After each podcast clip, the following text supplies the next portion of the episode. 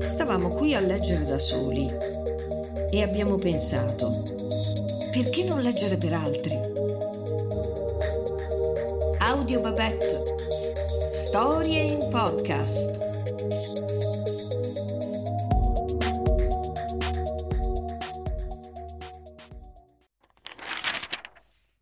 Alla salute, dottore! Alla salute! Ah, non biasimateci. Perché anche noi, un'infermiera, un medico, una domestica, una cuoca, un custode, anche noi siamo esseri umani. Per mesi interi non vediamo nessuno, a parte centinaia di malati. Lavoriamo, siamo sepolti sotto la neve e fuori le tenebre d'Egitto. D'Egitto, per l'appunto, come la piaga biblica. Ma dov'è il mondo intero nel giorno del mio compleanno? Dove sono i lampioni elettrici di Mosca? La gente? Il cielo? Oltre le finestrelle non c'è niente. Tenebre. Non possiamo forse berci due bicchierini di alcol diluito, ottenuto con la ricetta, No. e mangiarci delle alicette del capoluogo No. per il compleanno del medico? Prego, ancora un bicchierino. Eh, Grazie. Eh, le auguriamo di abituarsi qui da noi. Nelle tenebre d'Egitto. I primi lampioni a petrolio sono a nove verste di distanza, alla stazione ferroviaria. Là probabilmente tremola un lampioncino, agonizza per la bufera di neve. A mezzanotte passerà ululando il diretto per Mosca e non si fermerà neppure, non sa che farsene della stazioncina dimenticata sepolta nella tormenta. I primi lampioni elettrici sono a 40 verste. Nel capoluogo di distretto ci sono i negozi là, c'è il cinema. Mentre urla e fiocca la neve nei campi, sullo schermo forse fluttua un giunco, ondeggiano le palme, occhieggia un'isola tropicale. là è dolce la vita. Noi invece siamo soli e con la lampada a petrolio. Bah. Eh, eh.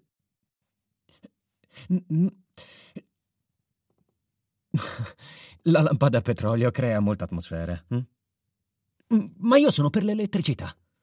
Insomma, per la civiltà, per i giornali di Mosca, Babilonia, la prospettiva Nevsky. Eh, dottore, i giornali di Mosca però non parlano di quello che succede qua. Se la ricorda quella contadinotta bianca e rossa di oggi? Non riesco proprio a capire che cosa ha combinato quella lì con la bella donna. Roba dell'altro mondo. È arrivata, tutto un inchino di qua e di là, poi ha tirato fuori dal petto un flacone a collo largo e si è messa a starnazzare. Oh, grazie per le gocce, signor dottore, mi hanno fatto così bene, così bene. Eh, per favore, me ne dia un'altra boccettina. 16 dicembre, cioè ieri gliel'avevo prescritta la tintura di Belladonna. Una discreta dose. Tinct Belladonna, 16 dicembre, le aveva scritto sul flacone il farmacista. E stamattina, 17 dicembre, il flacone era vuoto e quella voleva una nuova ricetta. E giù con Patiushka caro, che il signore le dia salute per quelle gocce. L'aveva presa tutta la Belladonna. Tutta ieri. Ah, eh, sì, eh, mezza boccettina appena sono arrivata e mezza boccettina prima di andare a letto. Tutta l'hai presa? Oh, quanto è vero Dio, l'ho presa! E lei, dottore, le osservava le pupille, le teneva il polso e, e le pupille erano a posto, il polso pure, ma lei era terrorizzata! Sì. Ah, dottore, ma lo sa che cosa fanno qui le contadine? No. All'ospedale arriva un'attrice tipo questa, le viene prescritta una medicina, lei torna al villaggio e la offre a tutte le donne, la distribuisce casa per casa. Ah. Eh, dottore, queste storie non le sanno i giornali di Mosca. Eh no. Ah, ma anche il suo predecessore, Leopold Apoldovic, sa? Anche lui non ci si raccapezzava con questi pazienti alle volte. Era un gran medico, una personalità eccezionale. I contadini semplicemente lo adoravano, sapeva come prenderli. Certo. Il mitico Leopold Leopoldovich. Un giorno viene da lui un suo amico di Dulceva a farsi visitare. Uh, così così, ho il petto chiuso, sì, non riesco a respirare, poi mi sento un gran pizzicore in gola. Eh, laringite. Giustissimo! sì. E Leopold Leopoldavic gli dà una medicina che funzionava sempre, gli dà i cataplasmi francesi. Un impacco lo metti sulla schiena, l'altro sul petto.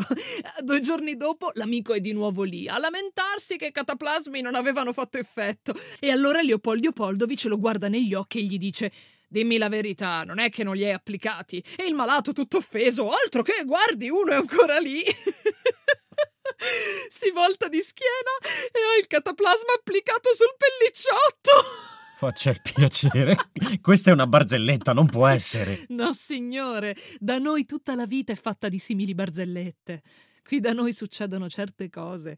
Ah, è lo zucchero, dottore, non la sa quella dello zucchero.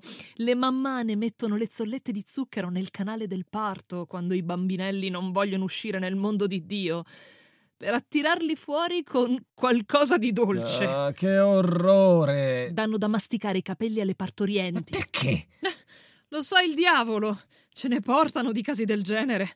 La povera donna è sdraiata e sputa tutta la bocca piena di peli, così credono e il parto sarà più facile. Una volta, dottore, perché un bambino si rigirasse, hanno appeso una partoriente al soffitto a testa in giù. La stufa era stata chiusa da un pezzo. Tutti si erano ritirati nel loro padiglione. Per qualche tempo vidi una luce fioca alla finestrella di Pelageia Ivanovna e poi si spense.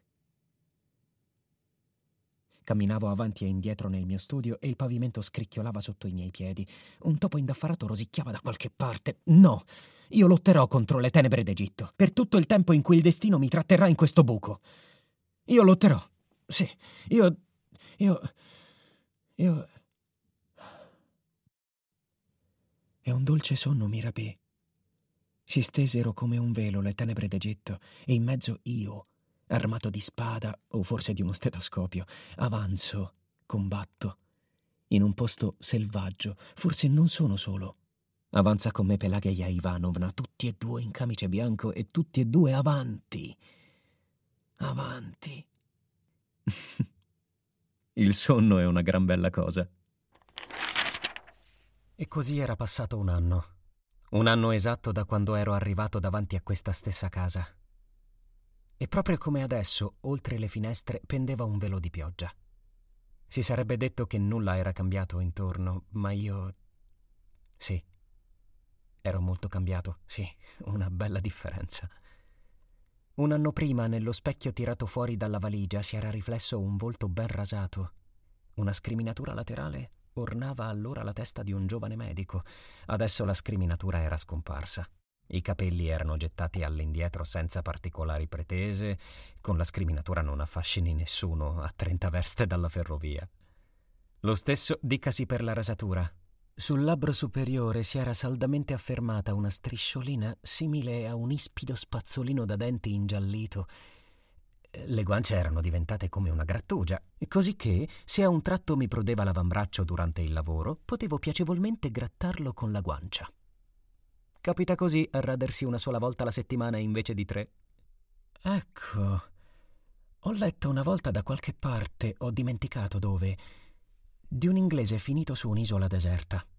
Un tipo interessante l'inglese. Hm? Restò su un'isola fino ad avere le allucinazioni e quando una nave si avvicinò sull'isola e una scialuppa riversò sulla spiaggia degli uomini decisi a salvarlo, lui, l'eremita, li accolse con una scarica di revolver, prendendoli per un miraggio, un inganno della vuota distesa d'acqua, ma era rasato. Si faceva la barba ogni giorno sull'isola deserta Ricordo che quel fiero figlio di Britannia aveva suscitato in me un grandissimo rispetto e venendo qui avevo nella valigia anche un rasoio di sicurezza, un gillette, un rasoio a mano libera e un pennello. E avevo deciso che mi sarei rasato un giorno sì e un giorno no, perché qui non sarebbe stato peggio di un'isola deserta. La mattina del 18 settembre 1918, compiuto un anno dal mio arrivo, anche se la barba era appena di due giorni, mi rasai e Fu al momento di asciugarmi quella rasatura straordinaria che mi venne in mente il galletto rosso. Mi venne in mente quell'asciugamano. Avevano bussato alla porta due mesi e mezzo dopo la prima operazione a Murie. Alla finestra scintillava una delle prime giornate invernali. Egli era entrato e solo allora lo avevo visto bene, sì. I lineamenti del viso erano davvero regolari. Sui 45 anni gli brillavano gli occhi. Poi un fruscio. Saltellando su due stampelle era entrata una ragazza di incantevole bellezza con una gamba sola. Portava una gonna molto ampia con un bordo di merletto sul fondo. Mi aveva guardato e le sue guance si erano colorite di rosa. A Mosca, a Mosca, e le avevo scritto l'indirizzo. Là le metteranno una protesi, un arto artificiale. Allora, appendendosi alle stampelle, lei aveva svolto un pacchetto e n'era caduto un lungo asciugamano candido su cui era ricamato un ingenuo galletto rosso. Non posso accettarlo e avevo scosso persino il capo, ma lei, una faccia tale, certi occhi, eh, che lo avevo preso. e per molto tempo l'asciugamano aveva peregrinato insieme a me a Vyazma, a Kiev, e ovunque mi avevano portato a curare malati e feriti leali della rivoluzione. Finché l'iso, quel telo col galletto rosso, si era logorato, si era bucato ed era scomparso. Come si logorano e scompaiono i ricordi.